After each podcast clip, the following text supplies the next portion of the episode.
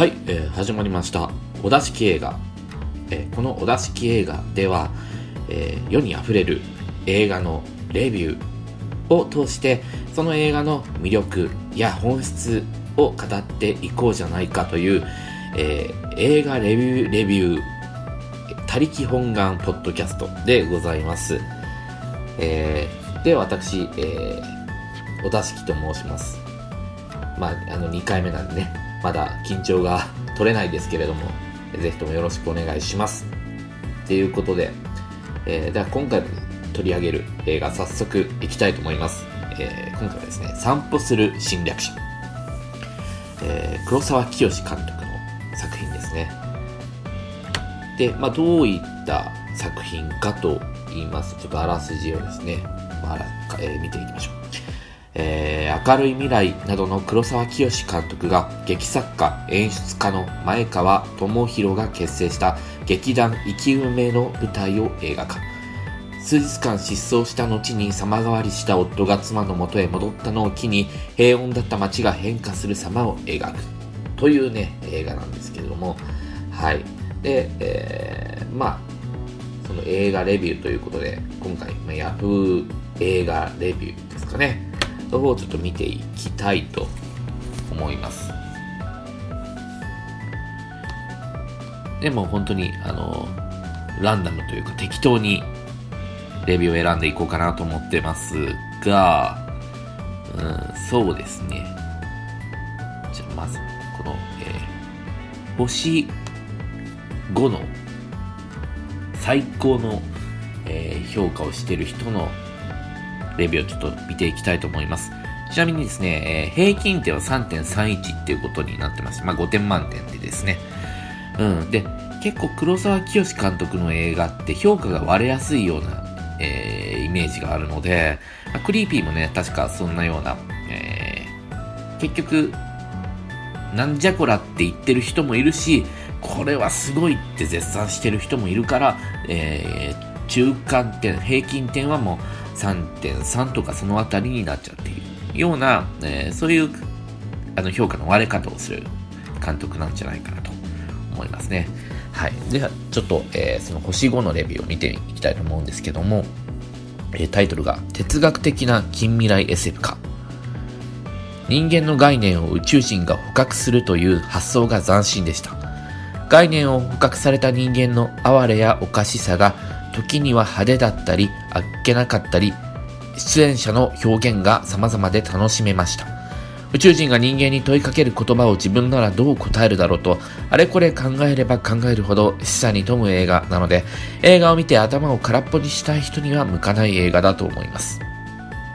ということなんですけれども、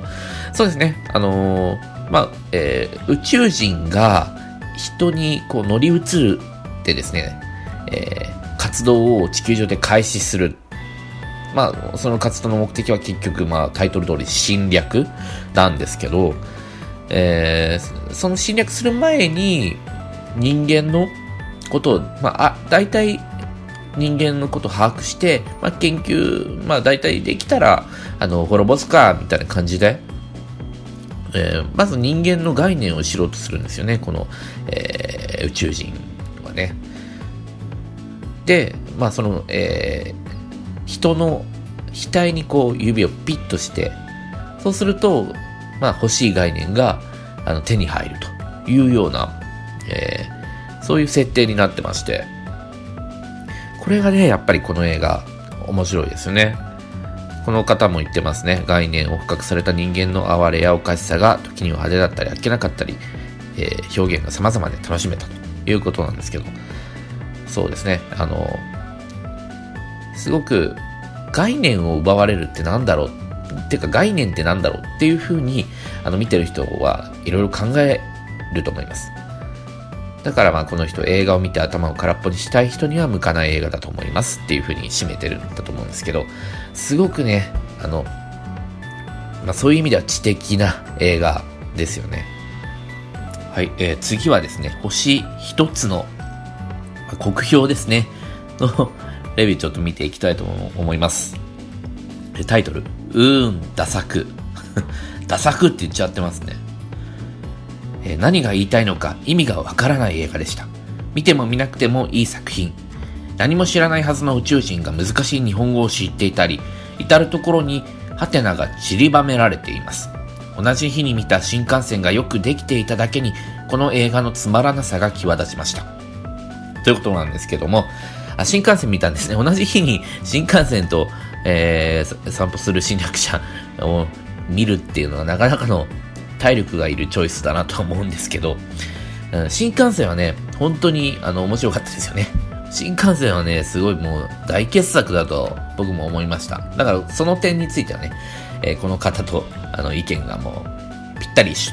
ということなんですけど、ただですね、意味がわかんないって言って、まあ確かにこう意味はわかんない。うん、意味がわかんないって言っちゃうと、どどうなんだろうな。切り捨てちゃうとどうなんだろうなっていう気はするんですね。うん。まあ、何も知らないはずの宇宙人が難しい日本語を知っていたりっていうのは、まあそりゃ、まあ、概念奪ったんでしょうねの一言。まあ、で、あの、終わるかなと思うんですけど、もうね、そういう、あの、劇中にははっきりあの描かれないですけど、えー、若い男女がね、がね、あの、宇宙人役っていうか、出てくるんですけども、その、えー、まあ、え男女、女子高生、学生ですよね。女子高生と男子学生なんですかね。その二人は、まあ、結構、普通に会話に、あの、普通の日本人ぐらいの会話ができてたりするので、相当ね、やりまくってるんですよね。概念を奪うという行為を。まあ、それは、あんまり、あの、劇中では描かれてないので、あの、その、どういう風な会話をしてるのかとか、どういうリアクションを取っているのか、どれほど人間臭くなってるのかっていうところで、我々は、あの、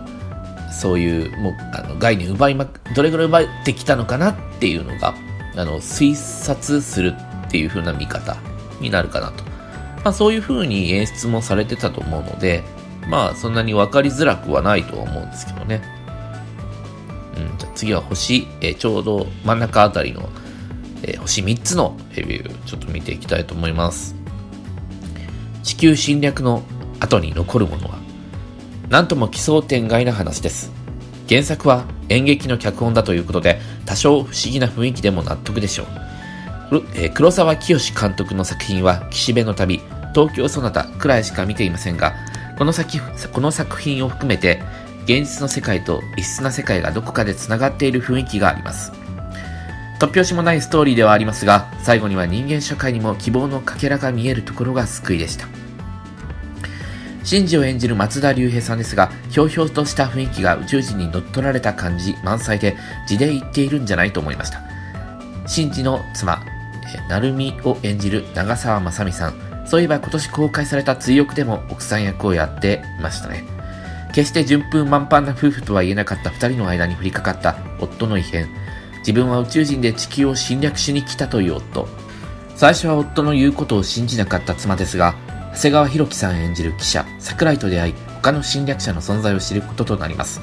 人間から概念を奪い続ける侵略者、概念を奪われた人間は変わってしまう。侵略者に地球は侵略されるのか、世界はどうなるのか。結構ドンパチあるシーンが多かったですね。ネタバレになるので細かくは書きませんが、ストーリー中いろいろ突っ込みどころが多いのですが、特に他の侵略者がどうなったか。最後に残るものは何かというところに希望を感じさせたのは映画作品として成立するポイントだったと思います。チクッと胸が痛む最後でしたがあれでよかったかと。それから何気にキョンキョンがちょい役って出てくるって豪華。黒沢監督だからできることですね。はいっていうことなんですけどそうですねえー、まあ、結構星3にしては褒めてるようなレビューですよねうん。でなんとも奇想天外な話です。まあ、そうですね。奇想天外でもあるんですけど、うん、結構偶話的な、えー、そういう意味合いがあの含まれているような示唆的な作品ですよね。最後には人間社会にも希望のかけらが見えるところが救いっていうところなんですけど、うん、確かに。ということでですね、えー、まあ、私、小田式のこの映画の、えー、評価は、まあ、この Yahoo レビューの星5点満点の方式に習うと4点ですね。僕は結構面白かったです、この映画。あの、黒沢監督の映画の中でもすごくエンターテインメント性が高い、えー、作品というふうに言われてるみたいですけども、まあ、確かに結構そういうエンターテインメント的なところ、うん。まあ、SF ですからね。しかも、あの、最後には、もう非常に、えー、ドン、ドンパチっていうか、まあ、あの、爆弾降ってきたりしますから、結構ね、ちゃんとしたあの爆撃シーンだったりするので、そういうところでもね、あの、興奮するところもありますし、やっぱり SF って面白いですよね。日本人が日本を舞台にして作った SF っていう感じがとても、あのいい、いいなと思いました。この映画は人間参加だと思うんですよね。人間っていうものを客観的に宇宙人の視点で一回見ることによって人間の、えー、まあ、醜いところももちろんありますけど、結局最後に人間の持つ、まあ、すごく言葉はシンプルですけど、愛ですよね。によって、人間は救われるっていう、黒沢清監督もインタビューで語ってますけども、結局、あの、キョンキョンが最後、あの、そういったセリフを言うんですね。そのキョンキョンのセリフが、まあ、一番この映画言いたいことを表してるとも言えるかなと思うんです。最後に残ったものはやっぱり愛であり希望なんですね。で、この社会はいろいろと問題があるけれども、それでも結局何が一番強かったかっていうのをこの物語で黒沢清監督は表現したかったんじゃないかなというふうに思います。はい。ということで、えー、今回は黒沢清監督の散歩する侵略者を取り上げました。何か、えー、こちらのポッドキャスト、お出し系映画にご意見ご感想ある場合は、えー、メールアドレス、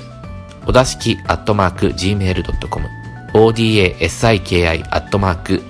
gmail.com に、えー、メールお願いします。はい。それでは、また